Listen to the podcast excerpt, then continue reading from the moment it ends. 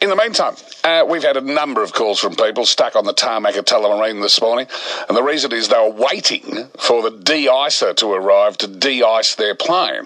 James Nixon is retired A380 captain. James, good morning to you. Good morning. How are you today? Good. So they, what they want to do is take the ice off the wings, yeah? Sorry, James, we'll have to go and uh, somehow try to get you onto a uh, landline. In the meantime, we got a bit more luck with James Nixon. We helped retired A380 captain. Why is ice on wings a problem, James? Is it weight?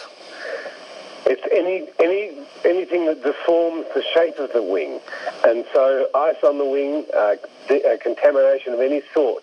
So we have to make sure the wing is clean, completely clean. So the dew that falls on the aircraft while it's sitting there all night has frozen once it gets below below one degree or below zero, and then that freezes and it has to be got rid of.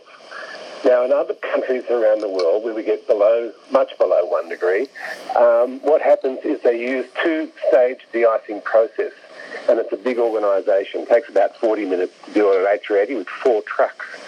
But in Melbourne, Australia, it's the only port in the world where they don't have to use a two-stage de-icing process. They just use hot water because the fuel that we're putting into the airplane is not frozen, so the fuel warms the wings from in, inside and then the hot water that they're using as a hydraulic action removes any contaminant on top of the wing, and the, the warmth imparted by the warm water is enough to just lift the temperature of the wing okay so that the ice does not reform, provided it's above zero degrees. So when we read about a de-icing machine, we talk about a hose.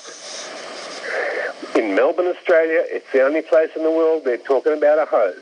Down the de-icing man, hot water. I was under the Everywhere else in the world, we, we use the glycol mixture and chemicals. I was under the the belief, obviously incorrect, that a, that a wing had a built-in heater in it which de-iced it.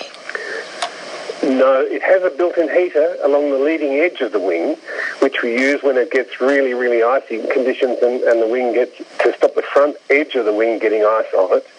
But that's put in there by hot air that, or in, in big aeroplanes, by hot air that's generated from the engines, and they run it along the inside of the wing to stop the leading edge from, from getting ice forming on it.